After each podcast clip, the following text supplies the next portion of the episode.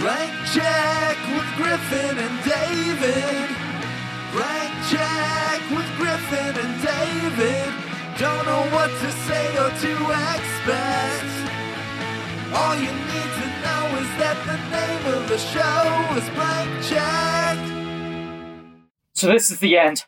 I better make my will. I, Will Williams, do hereby leave everything to my podcast. Oh no, I have a podcast, The Second Sign of Madness. This isn't funny. Really a quote-based no, movie. No, no, that was good. That was good. Moment. And it felt apropos to this, our second proper Zoom record. Yes. Mm-hmm. Which does feel like its own form of madness. It does, and this movie feels like its own form of madness, so it's just an absolutely vital combo, in my opinion. It is uh, funny. I, I, the term I keep on overusing throughout all these George Miller episodes is fever dream. All of these movies feel like fever dreams, whether they're good dreams or bad dreams. They all have that uh, quality to them, and most of this miniseries was uh, recorded before the world shut down, uh, yes. and it was just sort of an interesting look into Uh, a, a type of mania. And then uh, we're finishing out these final episodes uh, while socially distant uh, and terrified about the world surrounding us. And these movies play uh, very differently. Even yeah. one that seems somewhat innocuous on its face, like Happy Feet two, mm. uh, now makes me question everything. I fled New York because of this movie. It was you this movie this specifically? Movie. Yep. And yep. I, got I, had in a to, car I had to get out. Mm-hmm. As far away as you could. I'm picturing Ben watching Happy Feet two and then loading Pig and his significant other into a car and then enacting like the Children of Men van scene. Right. Just screaming about Eric and Sven, the false idol penguin. Oh, that's Sven, right. Sven, that puffin. You got to watch out for those puffins. Uh, Rubes, what do you think of Am I allowed to talk? I don't know. Yeah, you, can talk. you gotta talk. You, you absolutely must. Oh, okay. So that's what you do on these. All right. I had never seen a picture of George Miller before this. I don't know what that says about me. And let me say, wonderful small glasses. Yeah, and he always has the little the little rope around his glasses. He has what the do you rope. Call it? I, I I don't remember, but he looks like the guy who tells like Brendan Fraser not to raid a tomb in The Mummy, or you know, like he's the guy in the library who's like, well, uh, you know, the, the the evil curse. If I consult my textbooks, you know, he looks like that guy. Like he's in Act he, One of The Mummy. He is currently my background photo for this Zoom record. It is him doing Happy Feet two press, so it's him sitting in front of a backdrop of Happy Feet two imagery. And uh, he is dressed uh, all in black and white, except for a bow tie, with his a little bit of a professor. Penguin vibe. He looks like a penguin. Yes, his round professor glasses and the rope around them, and then they're just two penguins popping and smiling big behind him. Uh, I don't know if you know this, uh, uh, Rubes, but uh, George Miller, an actual doctor with a P H D, was a medical doctor. I mean, I would trust him with my life. He took yeah. me on a wonderful adventure in Happy Feet too, so I feel like I'd trust him. Uh, this movie also feels like it is made by like an animal biologist. I don't like how realistic they are. I don't want to start out negative. I don't want to set that. I don't want to set like a negative tone, but I have to say the realism of these penguins is very upsetting. I I got two questions right off the bat, and then I'm going to introduce the podcast, and sure, then I'm going to sure. introduce Please you do. properly. Okay. Question number one, had you seen Happy Feet one before? I have seen Happy Feet one once, um, okay. and I recall that it was, it. it I, I didn't mind wa- watching it. I didn't mm-hmm. mind seeing it. I remember that it was very scary with, like, the sea lions. But, but you had not seen Happy Feet two before preparing for this record, correct? I had not, uh, you know, I had not experienced Happy Feet two. Okay, so now we're in a post-Happy Feet two mindset. Hello, everybody. My name is Griffin Neumann. I'm David Sims. It's a Blank Check with Griffin and David. It is a self-quarantined, socially distant, responsible podcast about filmographies. Directors who have massive success early on in their careers and are given a series of blank checks to make whatever, whatever crazy passion projects they want. And sometimes those checks clear. And sometimes they tap a tap a tap a tap a tap a tap a tap a tap a baby. And this is a mini-series on the films of George Miller, Doctor George Miller, PhD. Uh, it is called... You keep saying PhD. He has an M D, not a PhD. Okay. Doctor George Miller, M D. This was the second and final film produced by his pop-up animation studio, Doctor D Productions, which shut down Doctor D promptly after opening weekend of Happy Feet two. He tried to give the world the D, and they said, please, no more. Uh, this is a, a Mad Pod Fury Cast, the films of George Miller, M D. We're talking Happy Feet two. And our guest today, from BuzzFeed, and from being one of my oldest friends, and Aww. one of my favorite people in the world, I'll is stop. Sarah Rubin. How are you doing, Rubes? Uh, you know, I'm okay. No, that noise, I mean, not... that noise covered it, I think. That was, that, that's how I feel. Yeah. Uh, you know, assembling yeah. my thoughts just constantly, but, you know. Yeah. Uh, our our dear mutual friend Alejandro Collini, uh, past and future guest, uh, had a joke that I think about all the time.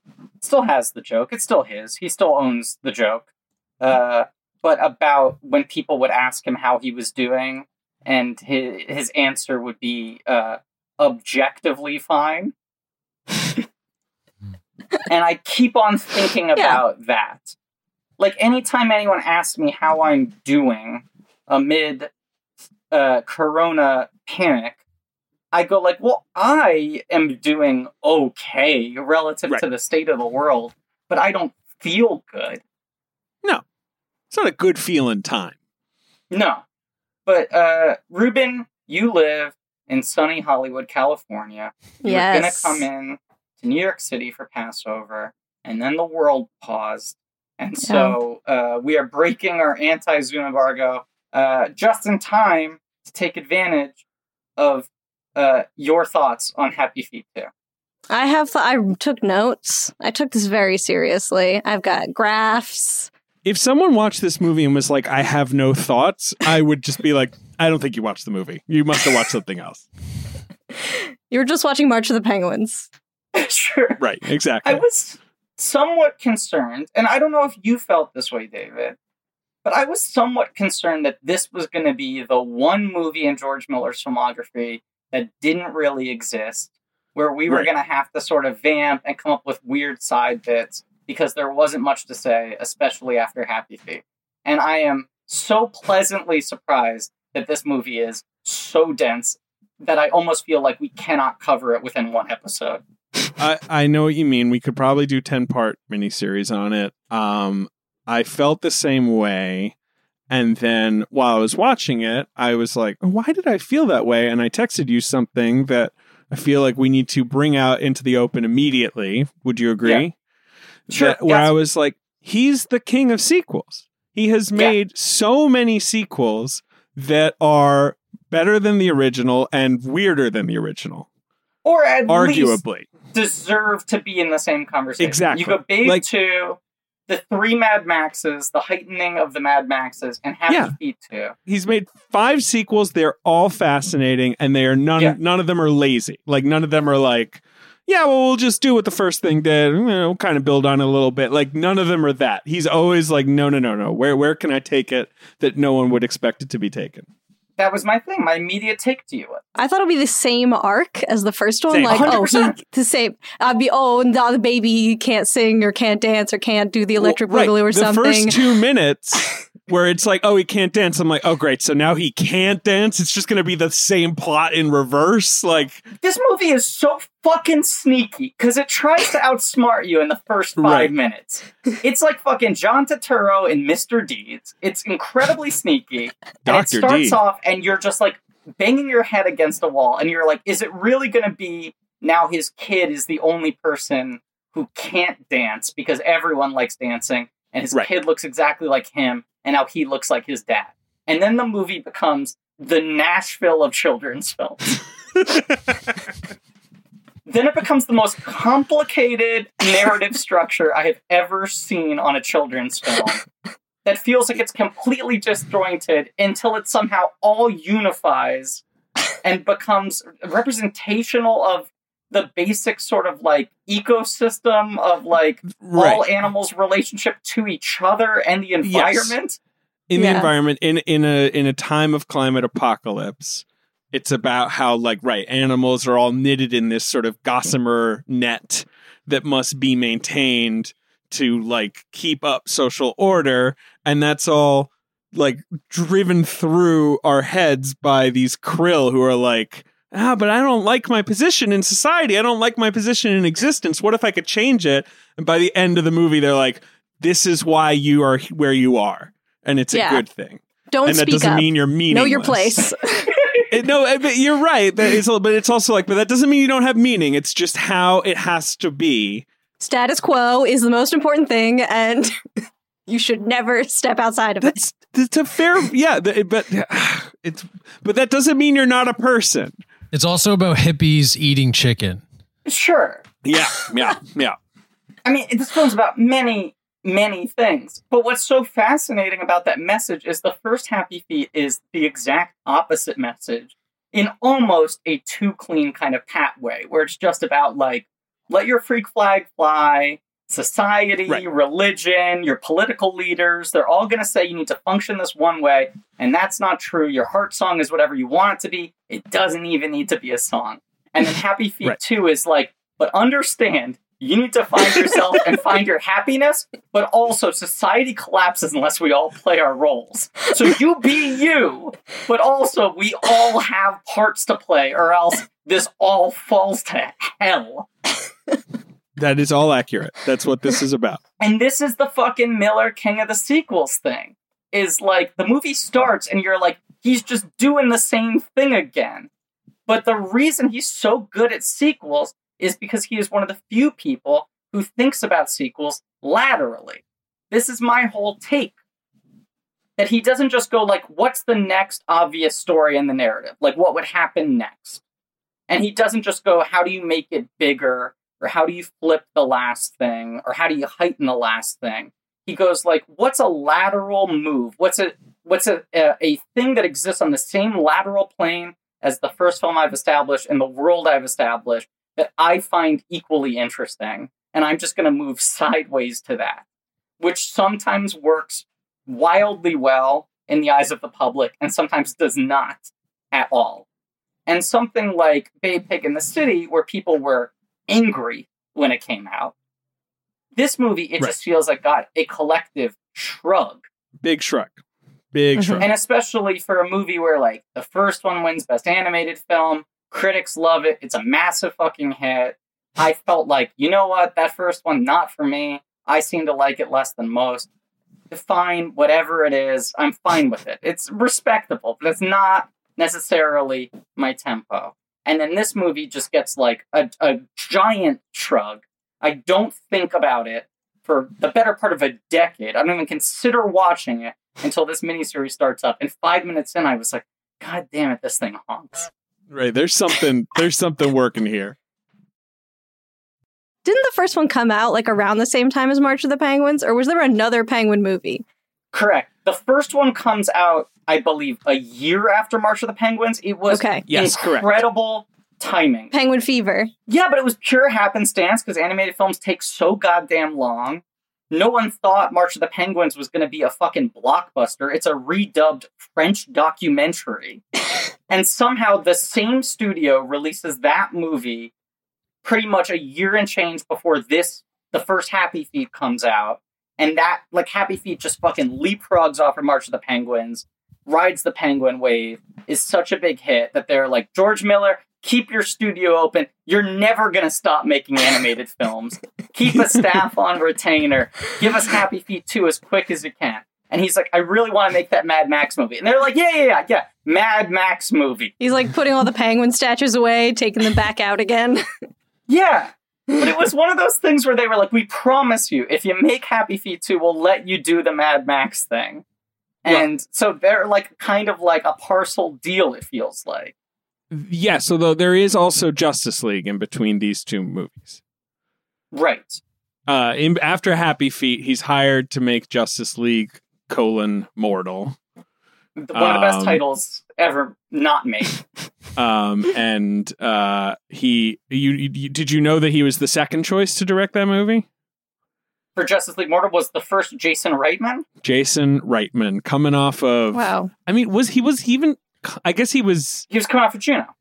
I guess Juno had been made, but like George Miller signed on in September oh seven, so Juno was just out. Juno had had premiered at Toronto, right?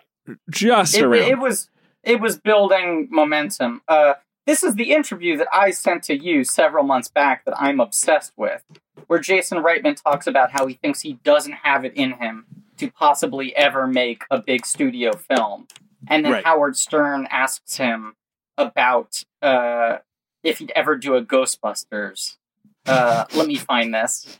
Um, he said, uh, "I'll just. I will point out. I believe Reitman turned it down." Yes, he turned it down. He turned right, it down. He, so he took the meeting, and he said, "That all sounds good. I'm not the person you want to make this." Mm. Right, right. He's like, mm. I, I'm not a big studio guy. I'm an indie filmmaker. I'm fucking Jodorowsky Junior over here. right. Uh, so I, right, I can't you know. find the quote right now. I will have Ange post yeah. it on our Twitter when this episode comes out. But he says something like, I could never make a big film. Like, people think that I should direct Ghostbusters three because my dad did the first two. My Ghostbusters would be so indie. It would just be like people sitting around having a conversation about Boston Right. It would ghosts. be fucking yeah. Jerry. It would just be guys walking around in the desert and nothing would happen. I'm so fucking indie. I couldn't make a Ghostbusters three with any sort of plot. And now he is elected no himself. No gunner seats. Right. No gunner seats whatsoever. No nostalgia button pushing. And no. now Jason Reitman, as we know, was unanimously elected the president of Ghostbusters. Was that yeah. movie part of a, uh, was that a movie part of COVID push, or is that still, when is that movie supposed to come out? That's Next a summer? Good question. Or was that, because I feel like it just of, disappeared. It is one of the few movies that has been uh, completely silent in it the wake of COVID. For- It is set for July, which remains a slight gray area. Like, July right. movies are sort of waiting and seeing for a little while longer, I guess. Mm. Um, but I yes, Sony playing, has not right. weighed in. They're playing chicken. I'm sure by the time this episode comes out, we'll have a better sense of where Ghostbusters Afterlife will the lie. The A R G will have started. Of course. I will be deep oh, in of it. Of course. Look, maybe it's already happening. Oh, that, maybe we don't think realize this is part of it. Maybe all of this is part of it. This is part of the A R G? Maybe. But uh, I feel like they're playing the waiting game of, is it possible for Ghostbusters Afterlife to be the first movie released once the They might have to open? change that name. Yes.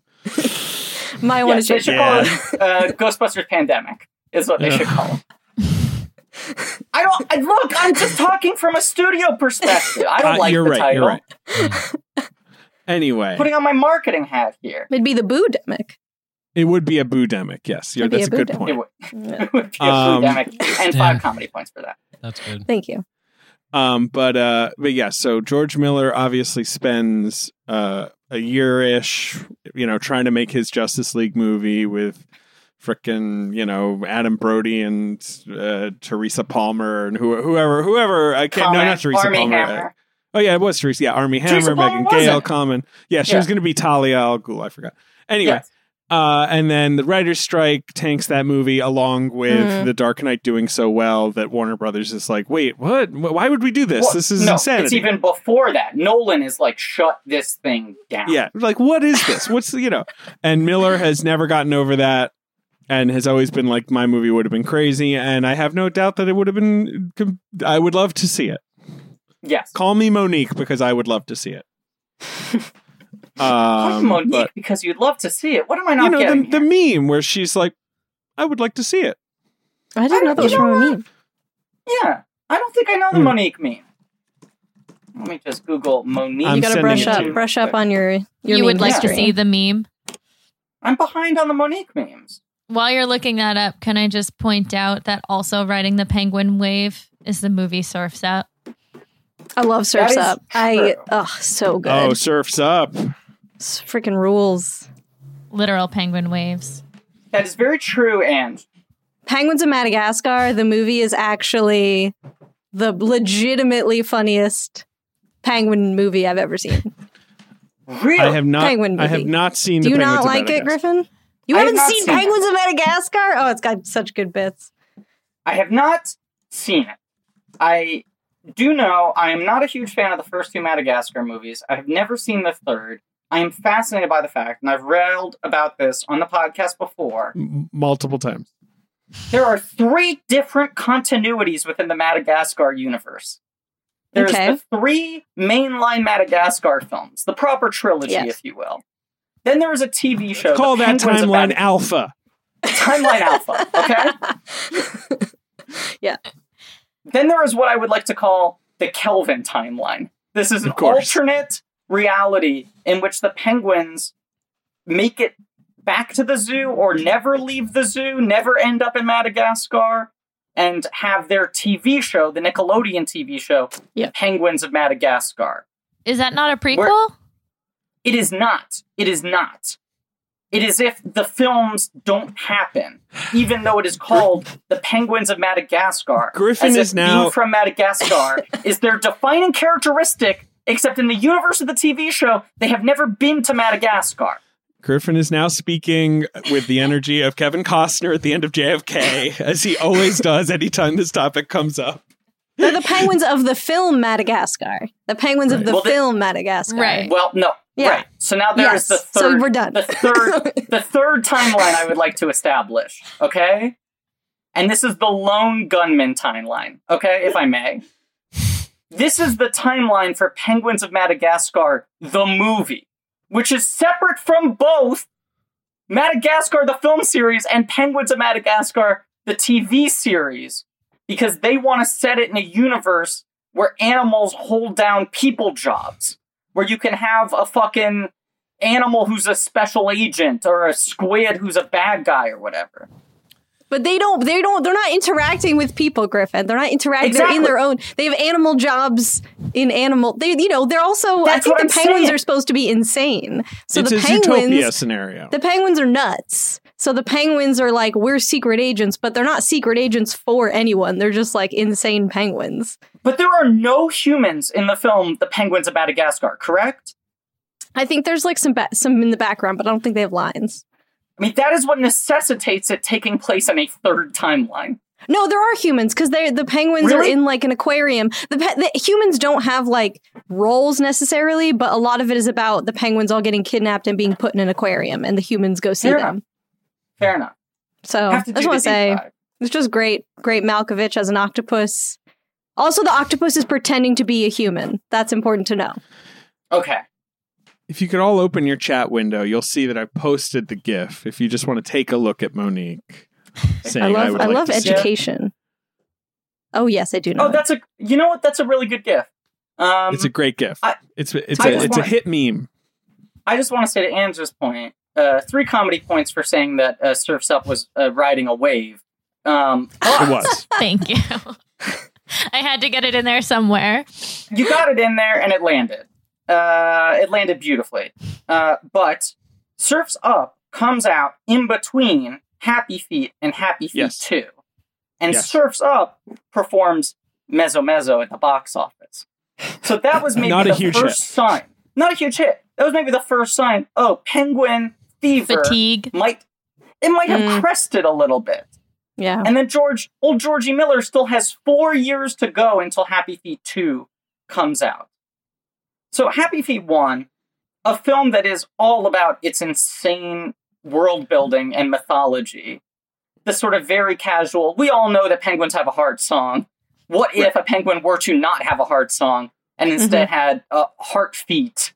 And how would society reject them? And what journey would a penguin have to go on to find their inner confidence, to meet other societies of penguins, to come back home and win over his religiously conservative parents and uh, save all of his uh, penguin brethren uh, from uh, global warming yeah. by and becoming also, a viral media star? And also yeah. there's a medley of pop songs. Right. Exactly. And moments. Happy Feet one is, I feel like, a little more like of a musical. For Whereas sure. Happy Feet two is like there's music at the beginning and the end, but not so yeah. much in the middle. Oh well, my God, like- this, this this is a hot take that I'm probably going to get a little bit of flack for. Throw it down, but put on your flak jacket. I think okay. it's on. It's on. I think that um, the what's the what is the what the oh Love Lovelace's song about Sven mm-hmm. on par yes. with the Genie song. It was so good. Wow. I think it's a really good song. That's it the other song. Weird thing is this movie is less of a musical than the first one, but it has like more original songs. Right, right. The first one is fully jukeboxy, and this one is uh, more of a mix.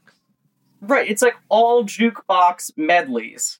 It's all Elephant Love Song, and this I, one has like big medley at the beginning, big medley at the end, and then like three big original ballads in the middle. Like one of which is like an opera, an opera ballad. Yes, love that part. Great part of the movie. All right, guys, I just want to backtrack a minute, a minute okay? Thanks. There's two things I want to bring up. One, can you tell me the tagline of Surf's Up? Uh, the tagline of the film Surf's Up. I just saw uh, it, and I just need to address before we move on. Hang ten. This time, it's not, this not time bad, but surfing. No. It, Does nope. it include the word wave in it? No. Is, Is it, it like Cowabunga? Out? Cowaberta? It, all great. Uh, no. A major ocean picture. Love Whoa. That. Wow. Yep. That's good. Wow. That's very good. Yep. Yeah, just let that settle. Mm. Kind of like you've like cracked open a soda and it's kind of fizzing. Just let it let it kind of like, you know. Someone All definitely right. brought that up as a tagline for Nemo and they were like, absolutely not. We will never right. do that. And then Surf's Up was like, well, we'll take it. Yeah, we'll do it. Yeah, whatever. Major ocean picture, sure. If we're talking in memes now, I just truly did the Antonio Banderas reacting to the he did. He laptop. Did. I've just been reeling from that news here. That's it's beautiful. Just we- it's weird that like Shark Tale didn't do that. You know what I mean? It's it's weird that every film before it exactly passed. That like every movie had been like major ocean. I don't get it. Like and then finally Surf's Up grabbed the grabbed the gem. There are even many live action films that could have used that tagline. Yep. Wow. A major ocean picture.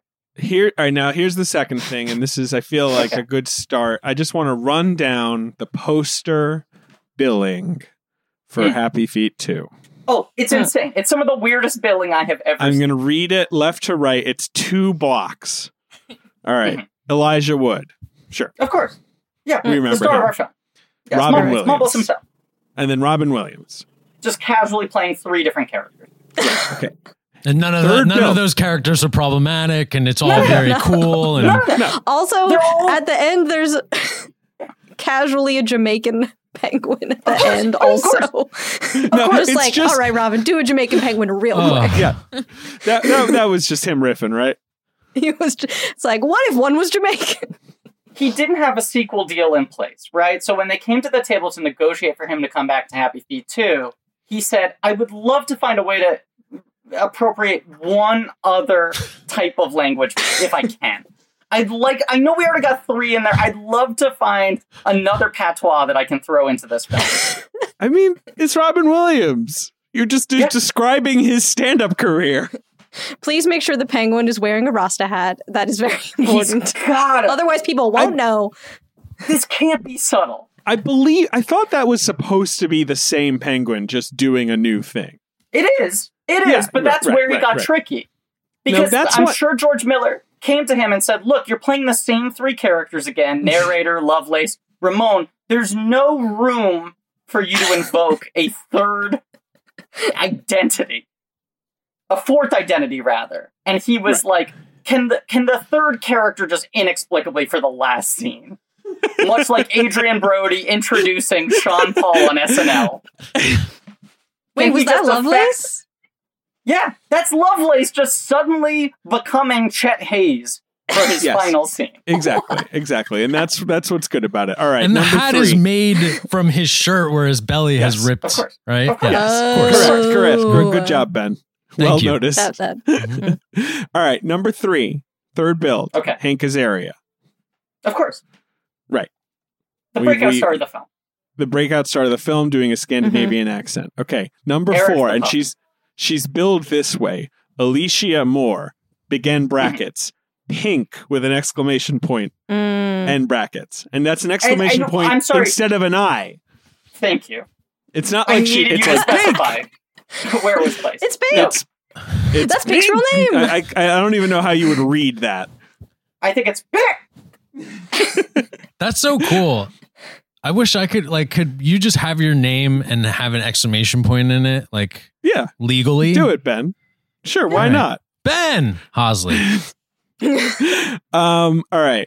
Okay, so Pink is fourth build. Fifth build, mm-hmm. Brad Pitt. Mm. Yes. Love that. Brad Pitt, the famous actor. Yeah. You heard of him? Mm-hmm. Mm-hmm. Sixth build. What does he play? He plays a krill. He oh, plays right. uh, yeah. Will mm-hmm. the Krill. Yeah. Right. One of Sixth, the biggest movie stars on the planet. Yeah. Right.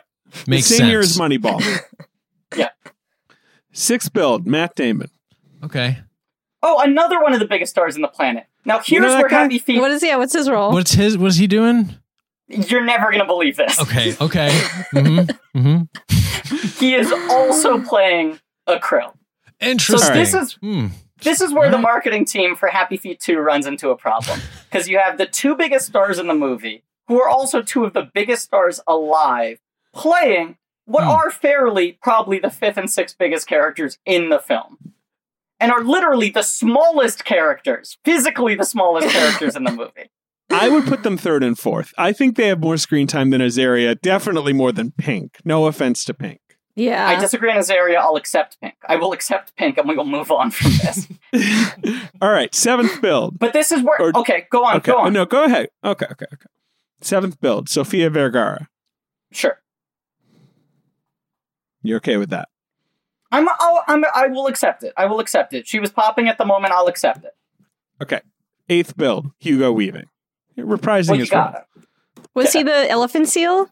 No, he's the elder what? penguin. The he has el- like two I lines. Oh, there's so many freaking they, penguins in this goddamn movie. I saw I saw how many they penguins, do. the scenes overhead where there's just like tons of penguins. And I was like, there's not this many penguins on Earth. There's so many freaking penguins. It's terrifying. Ninth build is Richard Carter. He's billed on the poster. Now he's the one. He's the, he's the big seal guy. He's the big okay. seal. He's okay, also seal. the bullet farmer in Mad Max Fury Road. He's yes. like a journeyman Australian actor uh, who's been in, you know, he was he's a detective in Babe Pig in the City. You know, mm. he's he's in um, Muriel's Wedding playing a cop. Like, twelve million penguins in the world. so, and you're so just looking up penguins. Random stats and showing us your phone? All right. Tenth build, Common. Hmm? Replacing, Replacing Fat Joe, inexplicably. Fat Joe, inexplicably. Maybe Fat Joe yes. was just busy. I don't know. Sure. Eleventh build, Magda Subansky, who, of course, we all know is the star of Babe Pig in the City. She plays Farmer Hoggett's wife. In this Missus movie, Hoggett. she plays Bo's mother. I mean, is a, a tiny role in this film. Yes. She makes the, the, the twelve build actors, though. We're talking above the title. We're not talking about the lower credit block. This is the top of the poster. It goes this deep on billing to include her. Yes. I like that somebody is... maybe wouldn't be convinced until they got to her and they were like, okay, now. Oh, Magda's in there? You, okay. You know, okay. You've won me Take over. Take my twelve dollars. Brad Pitt, no thanks. Yes. twelfth build, Anthony LaPaglia. Not even getting an and. He plays a no. skua. Yes. He's one of the bad birds. Yeah, who's like, I want to eat them penguins. Ah. Like that. Okay, so you're, the poster that you're reading is the teaser poster, right? With all those names listed. The tagline is every step counts. counts. And that says November twenty eleven. Correct. Okay, but they start to realize, the marketing team, that they have a problem because their two biggest stars are Brad Pitt and Matt Damon, but they're right there in the middle of the billing and they might get lost. You don't want people to not make it that far into the credit block, right? Right. So the final theatrical poster for Happy yes. Feet two, this is what they do that I find fascinating. They cut out the second tier, right? Yes. So they go, okay, it's just one line of billing. Wood, Williams, Azaria. That's top three. And then they go Pitt, Damon, dead center in the middle of the poster. Not any yes. higher, not any lower, but they're dead center. and then continue Alicia Moore, Pink, Sophia Vergara, Common. But what they do is, underneath Brad Pitt and Matt Damon, they put like a little yes. Looney Tunes circle with their two characters' heads poking out of it, like breaking through the poster to spotlight yes. them. And it says, as Will and Bill the Krill. Correct. No one else gets that spotlight treatment. So it feels like the movie is selling Will and Bill as the main attraction before you even get to the title. You don't even know what the movie is. Then you have to scan down and go, oh, it's Happy Feet two? Every step counts. Every step counts. November eighteenth. So this movie starts exactly the way you expect Happy Feet two to start. It starts with crazy camera movement into the middle of the Antarctic, where a bunch of penguins are dancing and doing a medley of pop songs. And you go, okay, it's right. this shit again. Right. I right. cannot explain why, but from minute one, this was going down smoother for me than the first film, which I do not dislike, but do not love. And for whatever reason, fan. I I went, I'm getting more into this. I don't know if it's just that, you know, Happy Feet two can run where Happy Feet one walked. I think I, it's a I'm little entering. That. I'm entering at a high floor. I understand the heart songs. Society mm-hmm. has reworked itself around mumbles. Everyone's singing and dancing. I'm just like, give me this crazy shit. Why I also, not? I, think, I fucking I give think, up. I surrender. Go ahead, Sarah. We should address say, your complaint right now about the realism. The realism, but I, I see. I think the first one is you. I'm a huge Pebble and the Penguin fan, and I feel like we can't talk about this film without classic. acknowledging Pebble and the Penguin. Yeah. And the first one to me is, is Pebble and the Penguin. Mm. Not Pebbles. They're little songs, but whatever. But this sure. one, you know, it's it's going down whole new roads that have never been traveled before. It's, it's, it's, it really, you know, broke out of, I feel like, what made the first one a little formulaic. This one, I could not tell you, if you were like, what's going to happen in the next scene? I think every guess would have been wrong. Correct. Every scene, if you tried to guess, okay, I know what's happening next, you would be wrong. Do you know what I kept thinking about watching this movie? And not only had I not seen it, had I not really engaged with it, but I truly had no idea what it was about, outside of, oh, he's got a little son now. Yeah. So I, I was uh, truly astonished at every single plot development. But I kept on thinking during this, when we uh, uh, did our little Q and A with James Seamus after screening the, the Hulk uh, at the Draft House in Brooklyn, and we asked him if he had had ideas for what Ang Lee's Hulk sequel would have been. And the pitch he gave us that he had worked on that just disappeared once Hulk bombed was that it was about Hulk on like a Native American reserve, connecting spiritually to the land and understanding the tapestry of like humanity. Yes. And it sounded so abstract. And I was like, there's no way anyone would ever let someone make a big budget sequel with that as the log line. And that's kind of what Happy Feet two is. Yes. I, th- I think I would agree with that. Yes. Um, It's, well, to quote from the uh, first line of its Wikipedia plot summary, an evil iceberg is plotting to destroy Antarctica. That's not, that. that's not what... We, no. we see an iceberg break off, and it sort of looks like an angry monster that's going to, like, eat them, so I guess I guess or that's no. where they're getting it from. An iceberg goes into a room of other icebergs, and they plot this whole movie out. I would love right. to have seen that scene. I couldn't tell because there's so much within the Happy Feet mythology of them interpreting human beings as aliens, their sort of misunderstanding of everything. Right. I thought watching it that the iceberg was what they perceived a ship to be. No. Mm. But am I supposed to take it that it is an actual iceberg that is just moving rapidly towards their... Little yeah, land? Because of climate yeah. change or whatever. Sure. Yeah, it broke off because climate change, right. and it trapped the penguins. It trapped the penguins. But it is an iceberg that, that looks like the Titanic, right? Sure, I mean, it's like sure. a massive, like, ocean liner iceberg. Yeah. But they see big. a boat later and they know what it is. Or they know that it, it has humans on it. Yeah, because they, they play a role in in yeah. Happy Feet one. Right, right, right. Yeah. But right. I, the thing I just wanted to say, Griff, because you were saying it, it, I do think it looks a little better. They've just... I do too. They've just sort of, you know, cleaned things up. They they already made one movie. So, like, the animals look a little cleaner. I don't know. The penguins don't look as samey. Obviously, there's more animals anyway, so there's a little more diversity. Yeah. The graphics uh, for uh, me, I thought were incredible. I was like, yeah. this is... These are top-notch penguins. I mean, too real in a creepy way, but... Yes, but I think they are executed far better than they are in the first film. There's like an amazing kind of leap in the graphic ability of this film. Uh, Ruben, you and I complain about this a lot, because uh, mm-hmm. you're a very talented illustrator, and we're both big animation fans, and mm. I feel like we will often vent to each other when we think an animated film has uh, boring character design. Like, yeah. what a waste it is. Yeah. When uh, they're not pushing the limits of animation. And this falls mm-hmm. into that category of like, ugh, like, why are you just making the penguins look like real penguins? You know? Mm. Like, why are you stuck in I, this weird zone yeah. between actual photorealism and being able to have the character design say anything about the characters? I think in this one... It doesn't, it, it is creepy on some of them, but then other creatures, I feel like the elephant seals, like, look really good. Yeah. But then it's, I don't know why the penguins, maybe because penguins in general are, like, samey looking. They're very but they samey. Just ha- I think, yeah. like, they just have a hard time, or I don't know if they just thought if they look more real, people will take the messages of climate change more seriously, rather than if it was, like, cartoon penguins. The other thing they've done that's kind of annoying is they've kept Mumbles in his teen um, look. That's, I, I was very confused and upset by that. Just to distinguish him. He still looks like an adolescent penguin and not a grown-up penguin.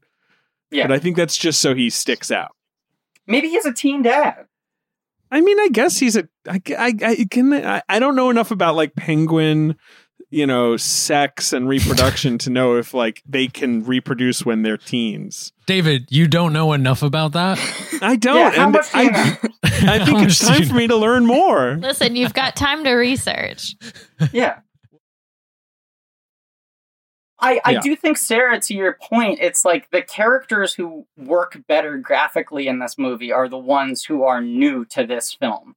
Like mm-hmm. the elephant seals, like Sven, like Will and Bill, even though Will and Bill fall into that penguin problem of their designs are great, but also the two of them look exactly the same and look the yeah. same as the thousands of other girl in the movie. Do you think that they just made, they kept the same models from the old movie and then just did new models for the new characters, and that's maybe why?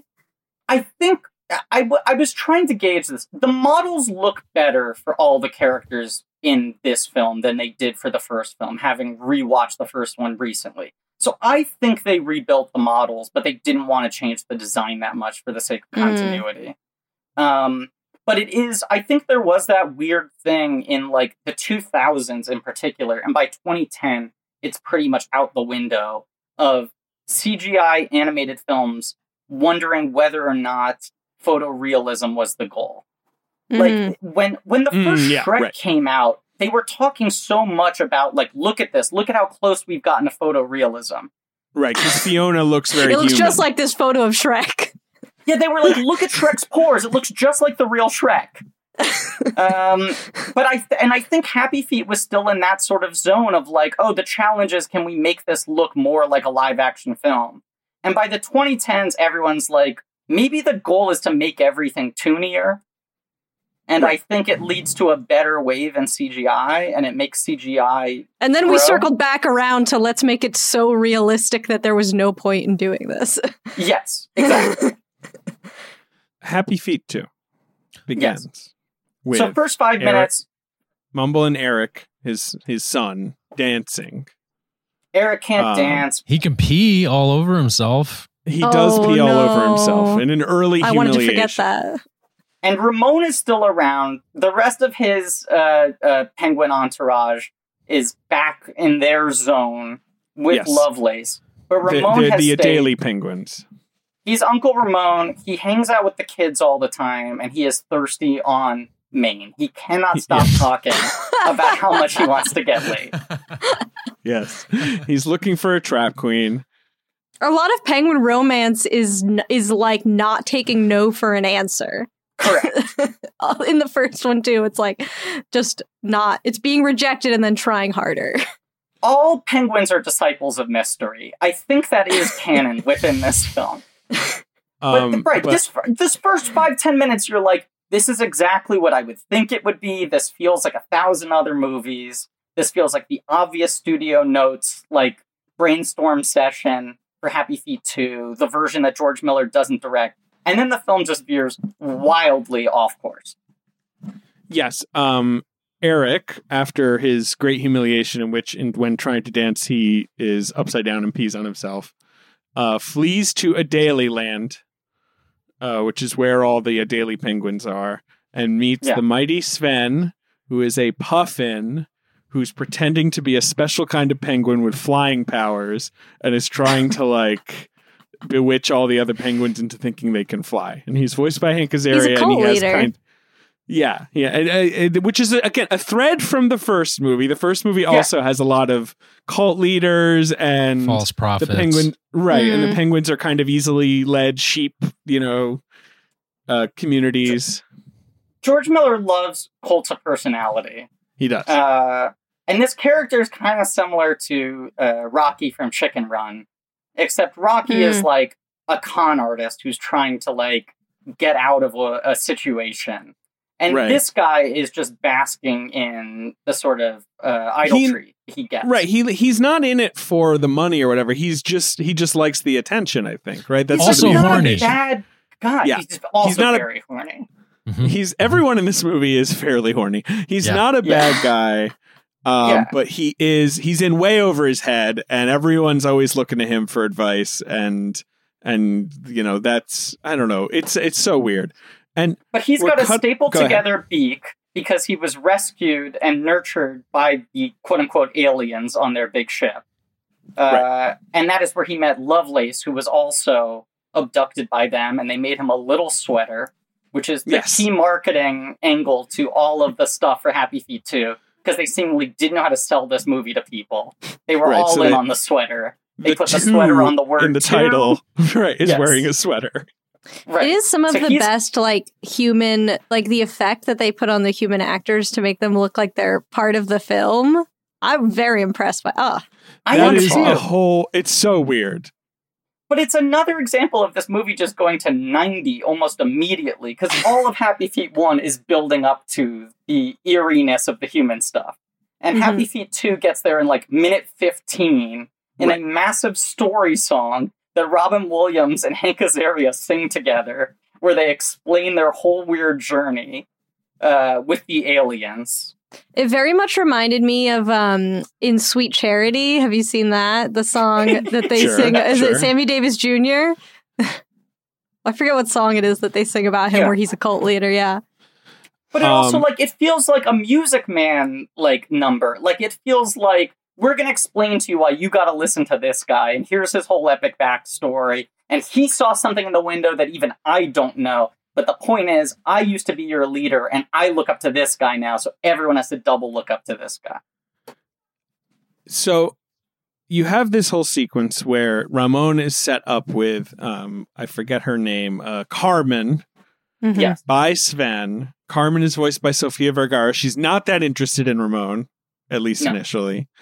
Um, amid all this chaos, Mumble finds his kids. He finds Eric and the and the babies, and he's like, "We got to go back to Emperor Land."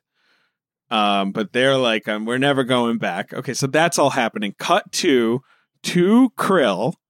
I just want to. I just want to very quickly cut say to Krill. At this point, I'm not giving the movie credit, and I assume, or I had assumed, the movie is going to be entirely.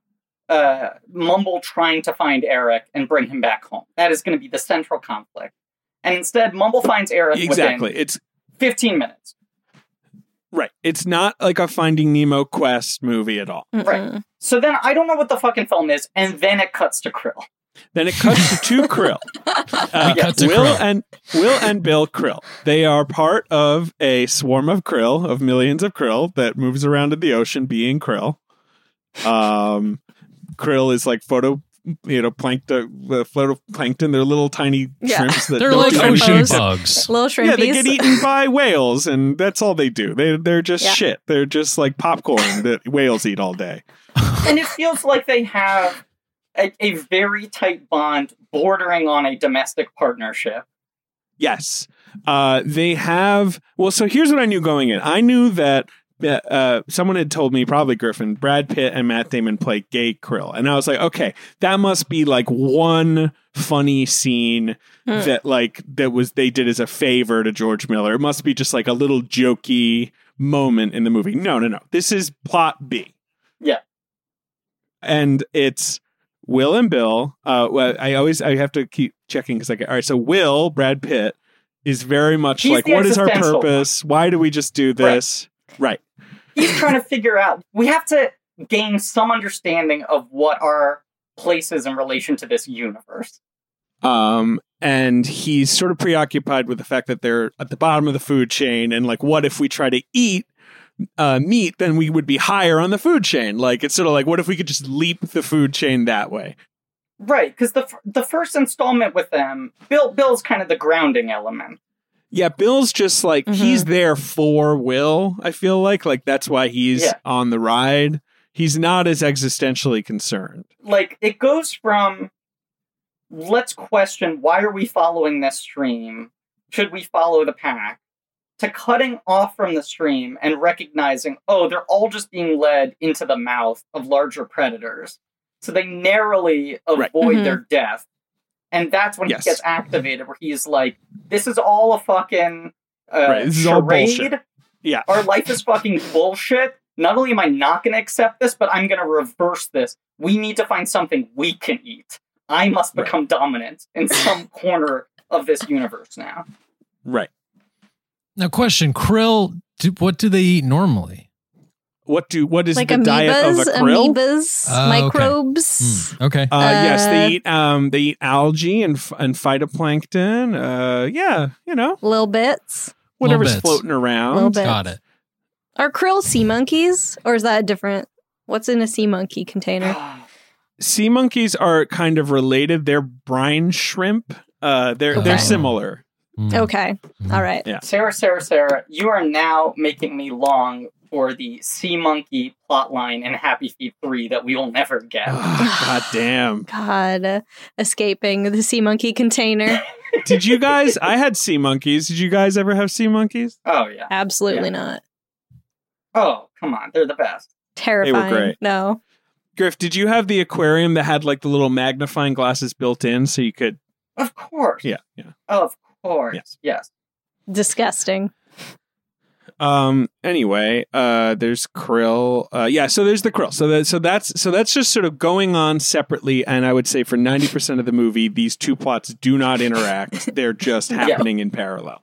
Every once um, in a while, they'll sort of pass by each other. And this is where yes. the Nashville comparison comes in. Like every once in a while during a big set piece, they will literally just pass each other within a geographic space very quickly. And it just feels like the movie is sort of like very quickly shaking hands and moving on. And you wonder if that's going to be the full extent of the tie between these plot lines.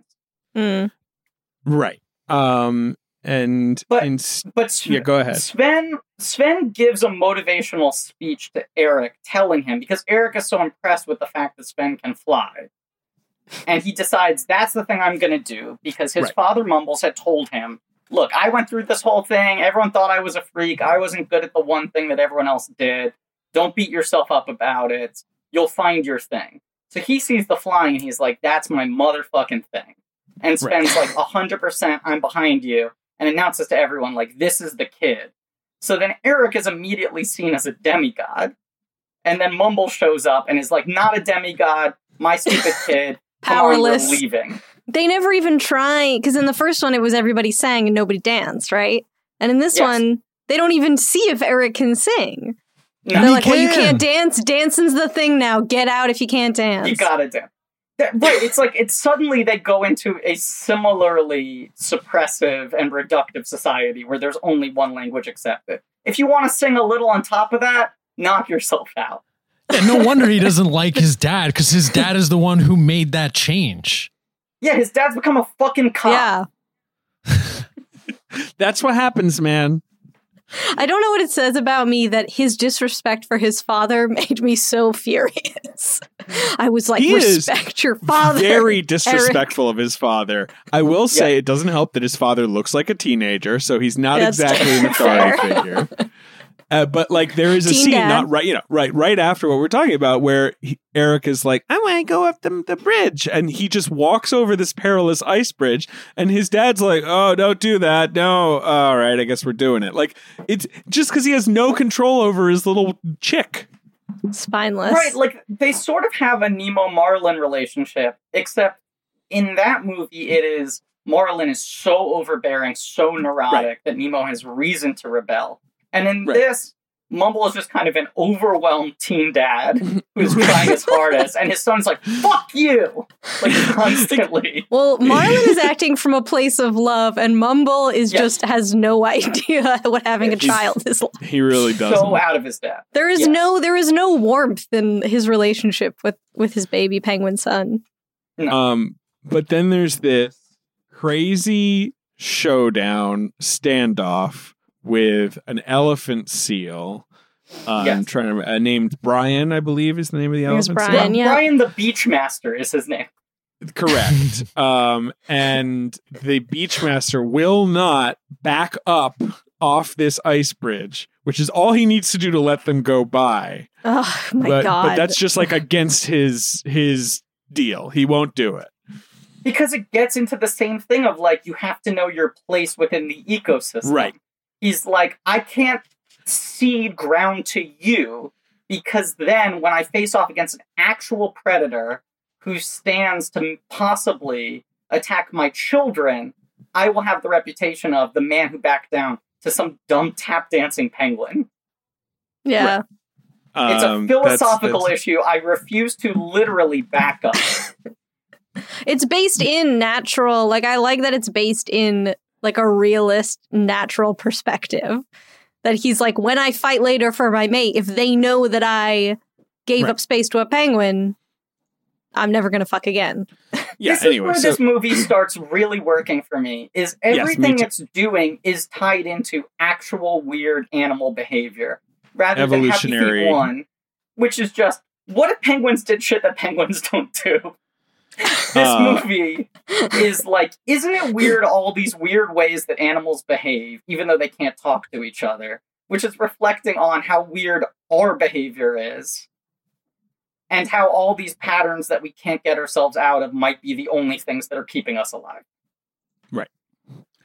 Um. Anyway, this this uh, this elephant seal should be called Tom Petty because he won't back down. Sorry, I just need he to say that. He will not back down. For but, a moment, I thought he was both Viola Davis and Maggie Gyllenhaal because he won't back down.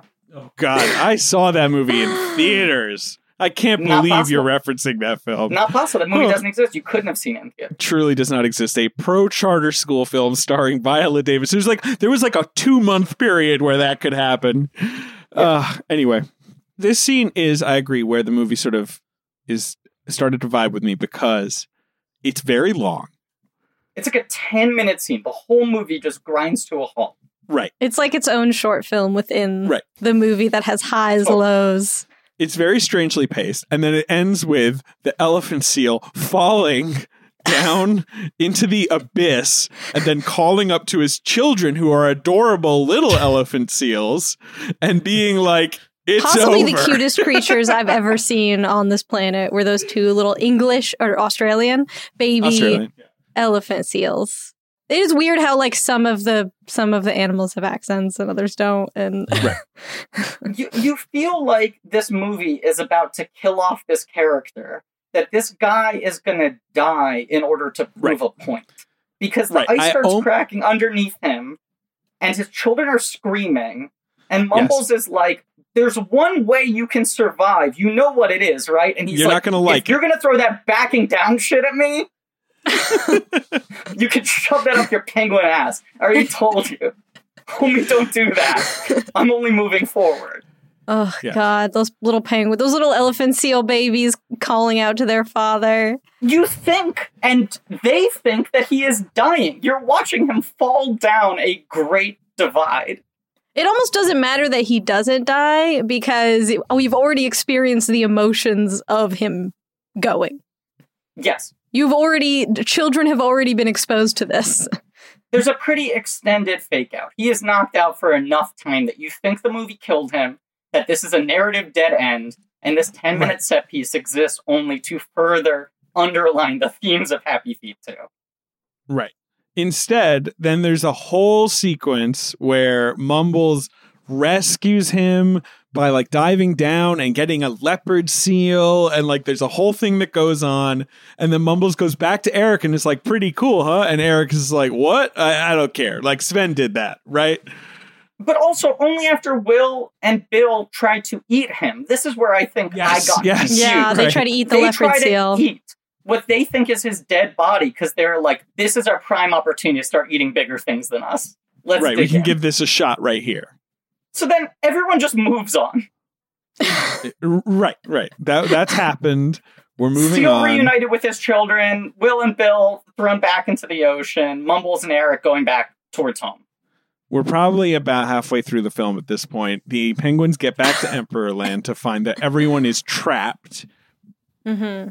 because of the iceberg. The iceberg dropped down the section of Antarctica where the penguins, yes. our main penguins, live, as if it were the hole in a bagel. It is now recessed. Yes. Right. And so no so, one can get down there, and they can't get back up to level ground, and they are and socially distanced. They're socially distant. They can't they eat. Yes. Uh, there's no food for them. No. And um, then that's when, I guess that's when the Adelie penguins all show up to feed them.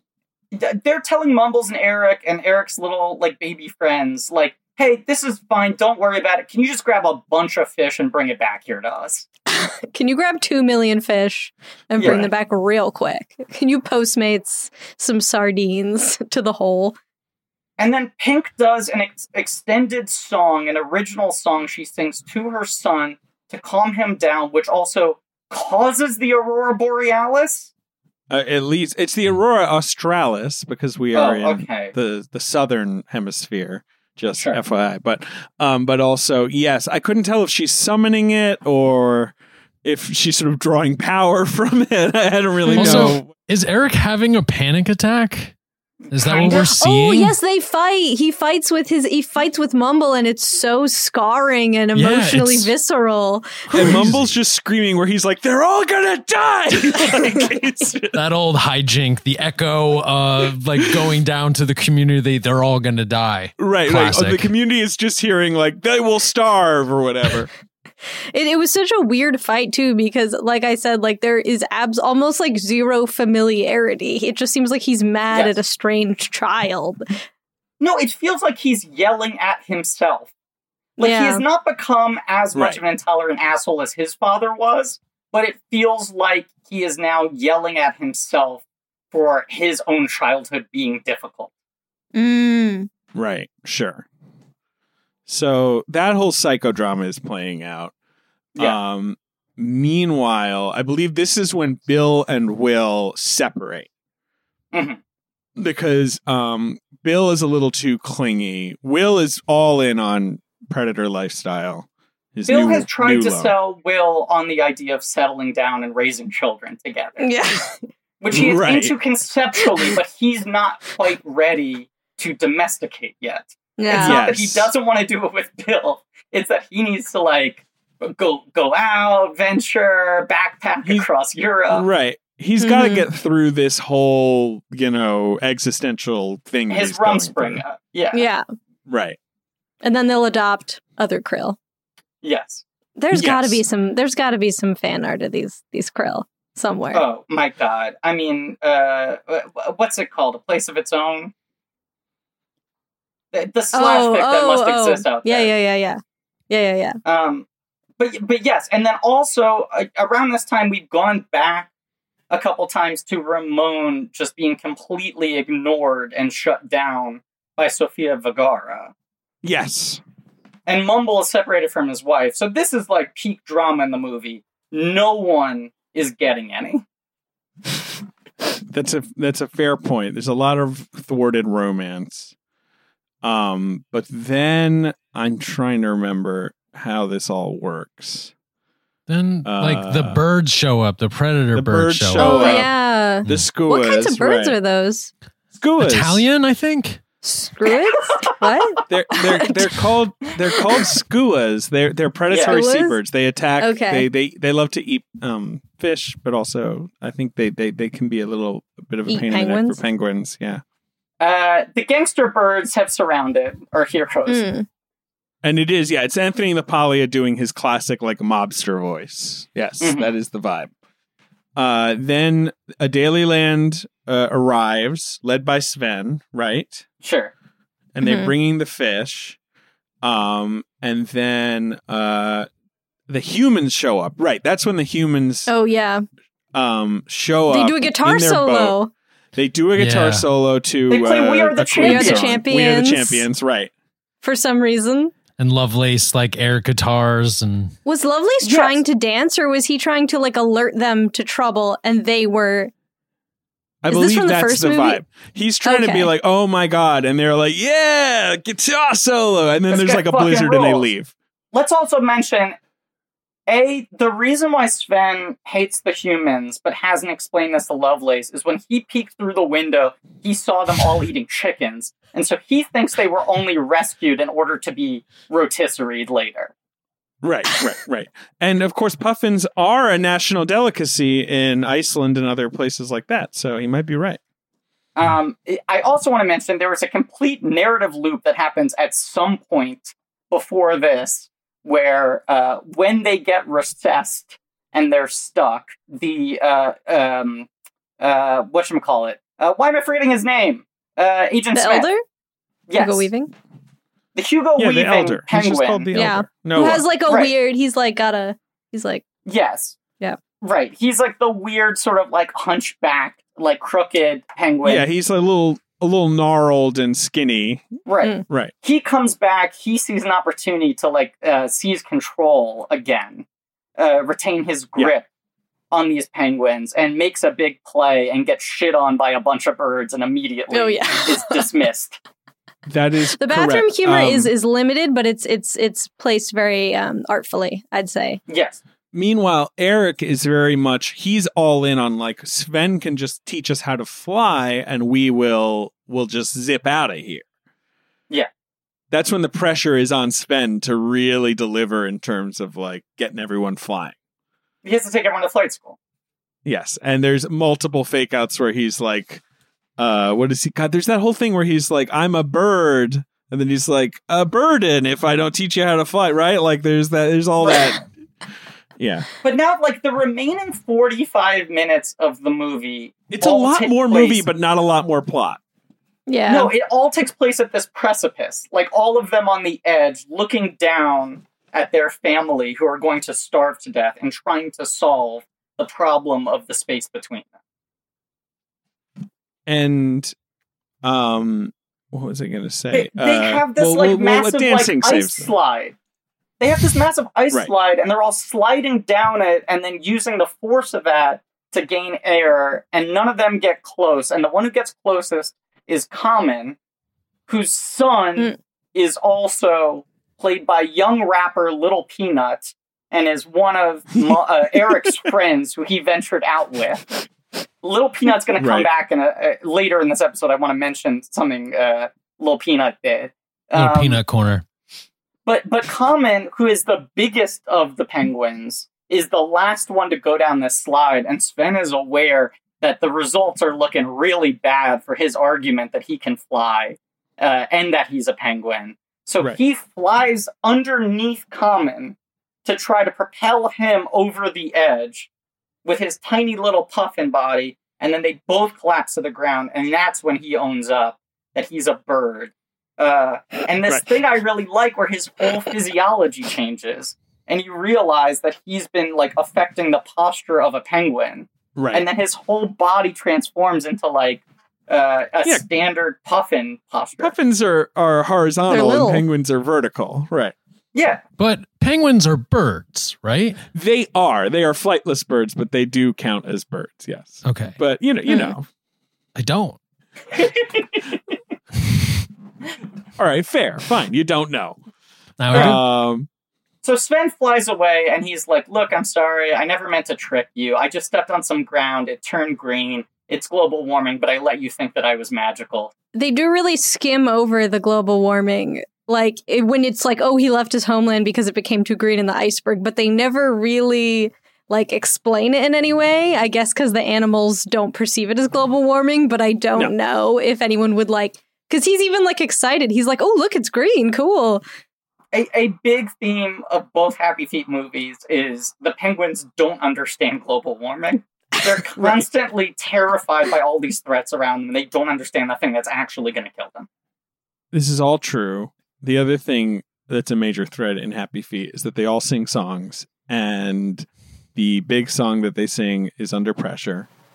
Mm. Is right, there, so this right? Dance. Like that's that's right. the big closing dance that finally seals it. It's with the help of the elephant seals.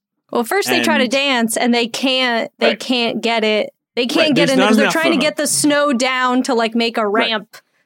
But they sure. they need the seals, and but then there's someone else that they need. Griffin. Who else do they need? The krill. The krill. They need the krill. Well, but they don't even know about this. That's why it's good. Agreed.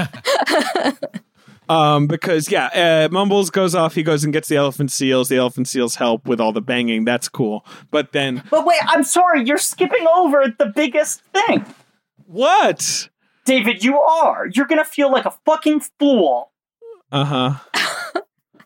When you realize you almost skipped over this. How do they get what? the seal on board? The seal is reticent.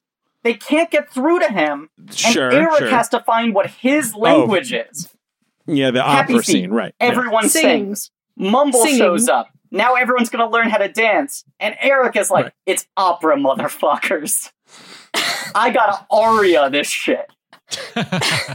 This is this is true. This is this is what and happens. Little baby Eric with the singing voice of E G Daly, E G Tommy Daly. Pickles, and Babe Pig in the City herself does the opera that finally makes the uh, the the seal, the elephant seal, uh, throw away his pride and his ego, right. mm-hmm. Uh, right. and agree to help others. Um, That's the power of art. Meanwhile, Bill has come back to Will and is like, look. I figured this out. out. I figured out. Right. Out of loneliness, but is also like, I figured out a way that we can help and do something better and bigger. Maybe we can't become predators, but we also don't need to be prey. We can do a third thing. Which is weaken tap. the ice. Tap little, yeah. tap tiny little feet against ice. yes. Well, yeah, I think the, it's the... cool. I think it's cool that when he comes back, he's a legend. Right. Mm-hmm. Oh, like yeah. Because like, they're, su- you know, their lives are so short. They're such tiny little creatures. But I love this idea that he has like a mythology now. It's the best. They're great guys. They're like, oh, I thought he'd be taller. It's funny because he's a krill. There's this message of like, right, of like, yes, he's a krill and he's just a tiny infinitesimal cog in a giant machine, and that's tough to handle. But his is the final like step yeah. that brings down the ice to free all the penguins. And so like it's kind of like when people are like, oh, is there is it even like, well, why should I even vote? Like, you know, yes, I'm one exactly of millions. That. It's like you have to write your congressman. There is a reason that they like. Yes. Every like you could matters. be the one. Right, right, right, right. But but the key it, to that is also the penguins will never know. They'll never know. No, they'll to, never know. To the krill, they are now legends, but they'll also right. be dead at the end of this day. Yes, they're going to get eaten by whales almost immediately after this, and yet... No, they're in a cave now. All right, they're in a cave. Fine, they won't get eaten by whales. Um, but yeah. like... And they'll live forever. Where, where the yeah. first Happy Feet movie is very much that more Disney-style, like, you know, the message is like, be yourself, and, and it's good to be yourself, and you'll figure it out, and it's nice if you're different. Don't worry about it, right? And then this one is like, no, we all have our parts to play, but there's meaning in right. that. right. Right, I mean, this, like, when they all start doing Under Pressure and you're, like, cross-cutting between, like, the penguins down below, the elephant seals, like, Eric singing, Mumbles tap dancing, the krill eating at everything, it feels genuinely operatic. Like, it's, like, thrilling. yes, it is genuinely thrilling. Uh, and I liked it. And I liked the movie. I thought it was good. The, the ledge collapses. The, the ramp is built. Everyone is reunited. Uh, All the penguins get out. Yeah. I mean, to your point, David, what is fascinating is the relationship between this movie and Happy Feet one is almost identical to the relationship between Babe, Pig in the City, and the first Babe, where the first of both movies are yes. like, here's a weird animal society, and it's all about an animal who dares to do something different than the others and is rejected and ultimately has to win everyone's respect. It's yeah. like the innocent who questions the norms and changes everyone a little bit. And then both Babe, Pig in the City and Happy Feet two are, great, you had your amazing little journey of self-discovery. You don't understand how fucking big and scary this world is. It will eat you up. You are meaningless. Your little personal journey is nothing. Right. Everything is out there trying to kill you. Yes. And in both cases, I feel like the first movies are like a classic, like young artist journey of like finding your voice, mm-hmm. like finding your confidence in yourself, yes. building up your craft. And then the second movies are George Miller being like, and then you have to figure out how to work within a fucking industry. Right. Like, there's life. To go to Hollywood and it's a nightmare. You just can't win. Absolutely. The best you can do is figure out the right amount of compromise. Great lessons. These are great lessons. They're the hard and... lessons. They're the hard lessons. Yeah. What were you um, going to say, Ben? Yeah, go ahead, Ben. Well, for a kids movie, it's yeah. kind of just so like, weird and off-putting. Get ready for the big, also, big city. Yeah, exactly. But it also is like stuff that I feel like kids should know and be exposed to. A hundred percent. I am so wildly into this movie. I yeah. can't believe I had... I had not heard a single person say anything good about it. I had never read a positive review of it. I'd never spoken to anyone who had actually seen it, especially for a first movie that is weirdly beloved. I feel like it had no reputation whatsoever. I greatly prefer it to the first Happy Feet. I like it so much that I was texting with David, despite already owning the Blu-ray that I bought at a discount in preparation for this miniseries, saying, am I going to double dip and rebuy Happy Feet two so I can own it on three D Blu-ray? You're because I want to see what George it. Miller's doing with that actual dimension. Uh, let's play the box office game. November I will say, um, I, I listened to the first half an episode, so I don't know what this is. It's fine. I'm sorry. Uh, we're going to play the box office game. Griffin's which, weird, and he memorized box office. Like, oh yeah, I'm familiar them, with that. But but they do not leave my brain. Right. Okay. Sorry. And so yeah. he's gonna guess like the top five movies of when this movie came out, and Got you it. can jump in if you have a guess. Um. So okay. This is November eighteenth, two thousand eleven. So I guess uh, it's around Thanksgiving time. Right around the movie. Same time that the first film opened, five years earlier, everyone assumed Correct. It was just like, yeah, of course, I guess people want to see another one of these. And then people just didn't show up. Um, no. Was it number it, one? It, no. Was it there, so, yeah, what else was happening? Well, yeah. that's, we're gonna, Griffin's going to try and guess, but it opened to number oh, two at twenty-one okay. million dollars. Uh, it grosses sixty-four domestic, one fifty-seven worldwide. Not a complete disaster, but not a hit at all.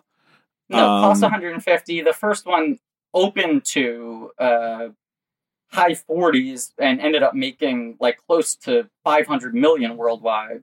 Yeah, definitely so big, a disappointment. But number one at the box office, also a new movie, uh, is opening to one hundred thirty-eight million dollars. So that's pretty good.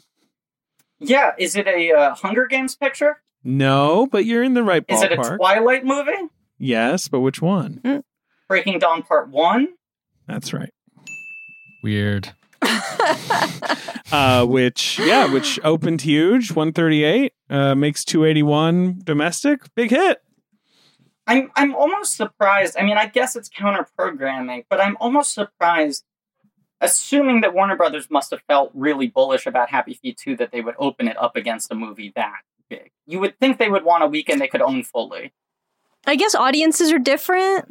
Yeah, yeah. that's the oh, that's the Thanksgiving approach. There's always a grown-up blockbuster, and there's always an animated sure. film. Uh, and I just fig- they must have just figured like, oh, well, we'll be we'll be the animated film, and we'll do just fine. And you know, I don't know. It was, it, I think the real problem was what you said. It's like it was old news. Like no one was out out for penguins in two thousand. Like no. that was that was yesterday's no. news. And and Happy um, Feet one, as we talked about in that episode, opens the same weekend as Casino Royale, and they're the number one and number two right. movie in America for like three weeks in a row. But right. Happy Feet is the one that outgrosses the James Bond movie. Correct. Mm. Um, and this is the opposite, where like the, the Twilight vampires just fucking body the penguins. Now, is it the second? Th- the sec is that the second Twilight movie? Or is it's it the third? fourth? The, the, the fourth, fourth Twilight movie. It's the fourth Twilight? Ooh, that's not the good. The fourth of five. You don't want to get beat by the fourth Twilight. No.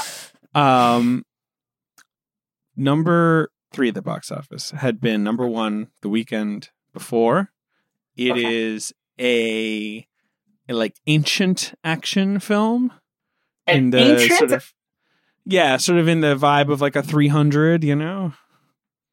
Uh, is it the... one, I'm gonna struggle for the title, but is it the Henry Cavill Tarzan one? That's correct, but what's it called? Is it called Immortals? Yes, it's called Immortals. Um, the, the, the loose adaptation much. of the myth of Theseus, starring Henry Cavill. A movie that doesn't exist. Uh, number four at the box office. Uh, it's a film that we we might have covered. Uh, had a certain bracket uh, winner triumphed, but he was knocked out in the first round. Uh, it's a comedy. Oh, it's a comedy, um, and and it was in the March Madness. It was. It was briefly in the March Madness. Um, and um, hmm, is it a Dennis Dugan picture? It's a Dennis Dugan picture. That's correct. Is it the motion picture uh, Jack and Jill? That's that is right. It is Jack and Jill, which outgrossed Happy Feet too. Oh. Pretty embarrassing. Because that was like yeah. one of Sandler's biggest flops up until that point. Yeah, that was basically when Sandler starts to think about his retreat to Netflix. Like that's this is near the tail end of that was, that uh, was Adam first... Sandler can do anything and make a hundred million dollars. That was the first Happy Madison to not make a hundred million dollars in over a decade. Right. Do you guys address the March Madness on this podcast right now, or no? We don't address what's happening like in real time. No, we're addressing it. We It'll be a time it. capsule. I it's it, it, I that's that's my that's my uh, well, that's okay, my so emotions I, right now. This is a great opportunity. Right. Well, it's been, how many times has it been? It's been like four years that he no he is not. He always I, makes it this far.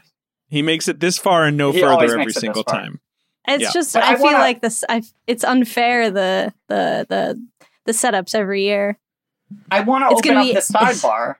Okay. Ruben, for years, you have said, the only way I will ever come on Blank Check is to talk about Pacific Rim. Oh, I didn't say the only. I just said I really, I'm very passionate about Pacific Rim. I think, in a way, a lot of people are, but I just, you know, I... I can't even, I, it would take a whole episode for me to big, go through all my feelings, my emotions wet, about big, monsters. wet monsters, robots. There's a big sword. Yeah. There's uh, funny little men. Um, Sometimes he uses a boat as a sword. They do. It's not really, they do fling a boat at the kaiju at one point. I guess point. they use it more uh, like a bat, right? The the casual world, I can't even, we can't start talking about it right now. It wouldn't be fair. It wouldn't be fair. It's like, it's like your favorite cinematic universe. Is that fair to it's say? It's definitely, it's definitely my favorite cinematic universe.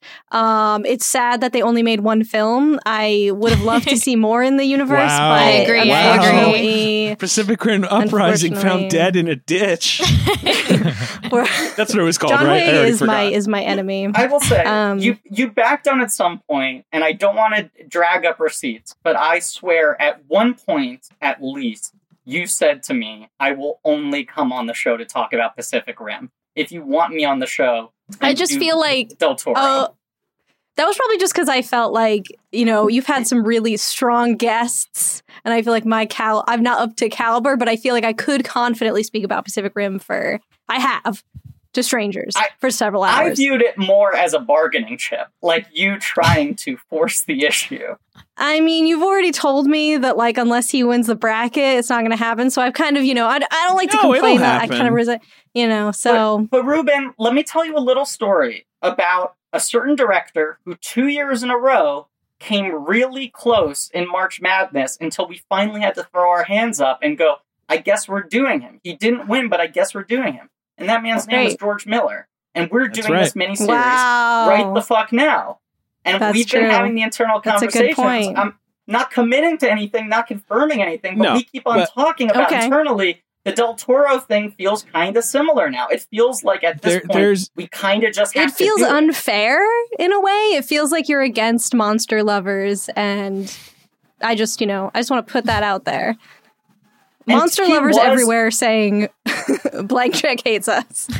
He was losing against Francis Ford Coppola, and you tweeted out and just immediately threw it in Del Toro's favor. Completely swung the vote. Yeah, I, did, yeah, I true. feel I did. Yeah, I feel I feel bad that I manipulated the vote, but I also don't care because I just really want to talk about giant robots. Guys, we need to discuss the fifth film. At the top five in the box office. Number it's an five. animated it's film.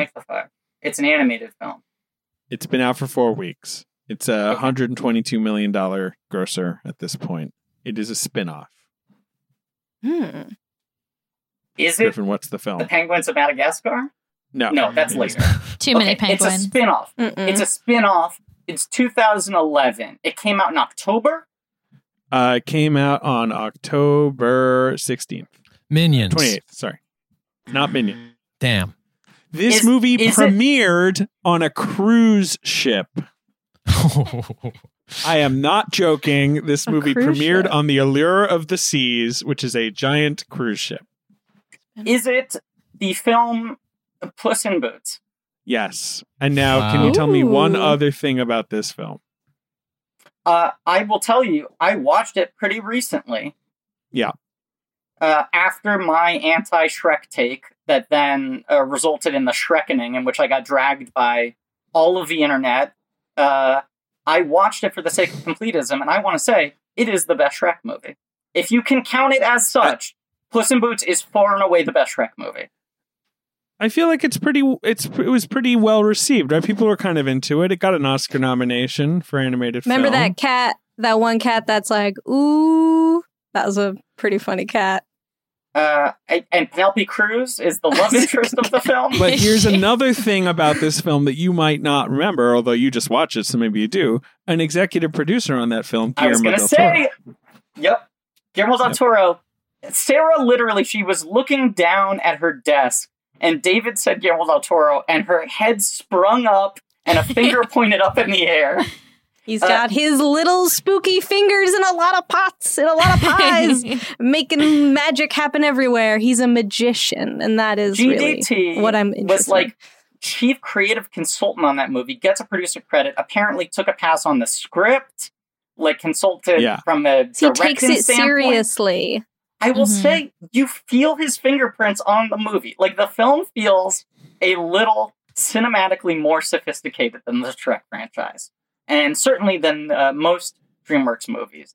I kind right. of like the film. I will also now admit at this point, uh, I got an email to audition for uh, one of the lead roles in the ten years later Puss in Boots sequel that is now happening. Uh, more oh. than ten years later. Okay. Did, sure. And I did not send an audition tape because that audition email came in the week after the episode where I dragged Shrek to the high heavens and I got really paranoid about it. Wow. That's why you said no?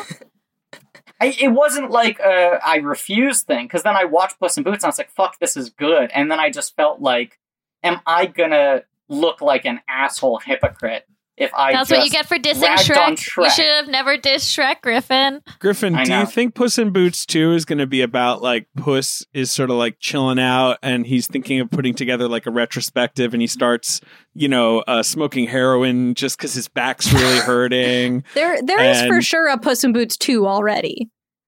There's, there's not. They never made one. one. No, there's oh, some. They made a Netflix thing. Animated series. There's some there fucking go. holiday special or whatever. Okay, they held yeah, up on okay. making a proper sequel. I Come got on, this audition look. email. I know what it's about. It sounds fucking cool. There was a character that I'm sure will be cast by Made one of the for you. biggest movie Perfect. stars in They were in like, Hollywood. We wrote this for you, Griffin. It kind of felt like it. And I'm sure I will be proven wrong when fucking Will Smith ends up getting the part. But in the breakdown, I was like, this is in my goddamn wheelhouse. And I didn't do it, and I regret it. I think I was overthinking mm. it. The other movies uh, in the top five, Tower Heist, Griffin. A movie I like.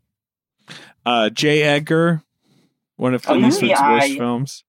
Don't like it. Very bad film. um, Who's J. Edgar in that movie? I saw that in the theater. Leo. Leo. Oh. Uh, Armie Hammer is good in that. He's the best. Yeah, he's oh, yeah. yeah. He was really sad. It, it features some of the worst old age makeup of all time. Terrible old age makeup. Insane, uh, insane. Yes. Insane. Uh, you've Nightmare. also got A Very Harold and Kumar Christmas, three D Christmas. The weakest of the trilogy. Uh, yeah, I don't think I've ever seen that one. Uh, In Time, uh, What If Time Was a Currency? Uh, we all with, know time uh, is money. What exactly. this one presupposes is, what if money was time? Right.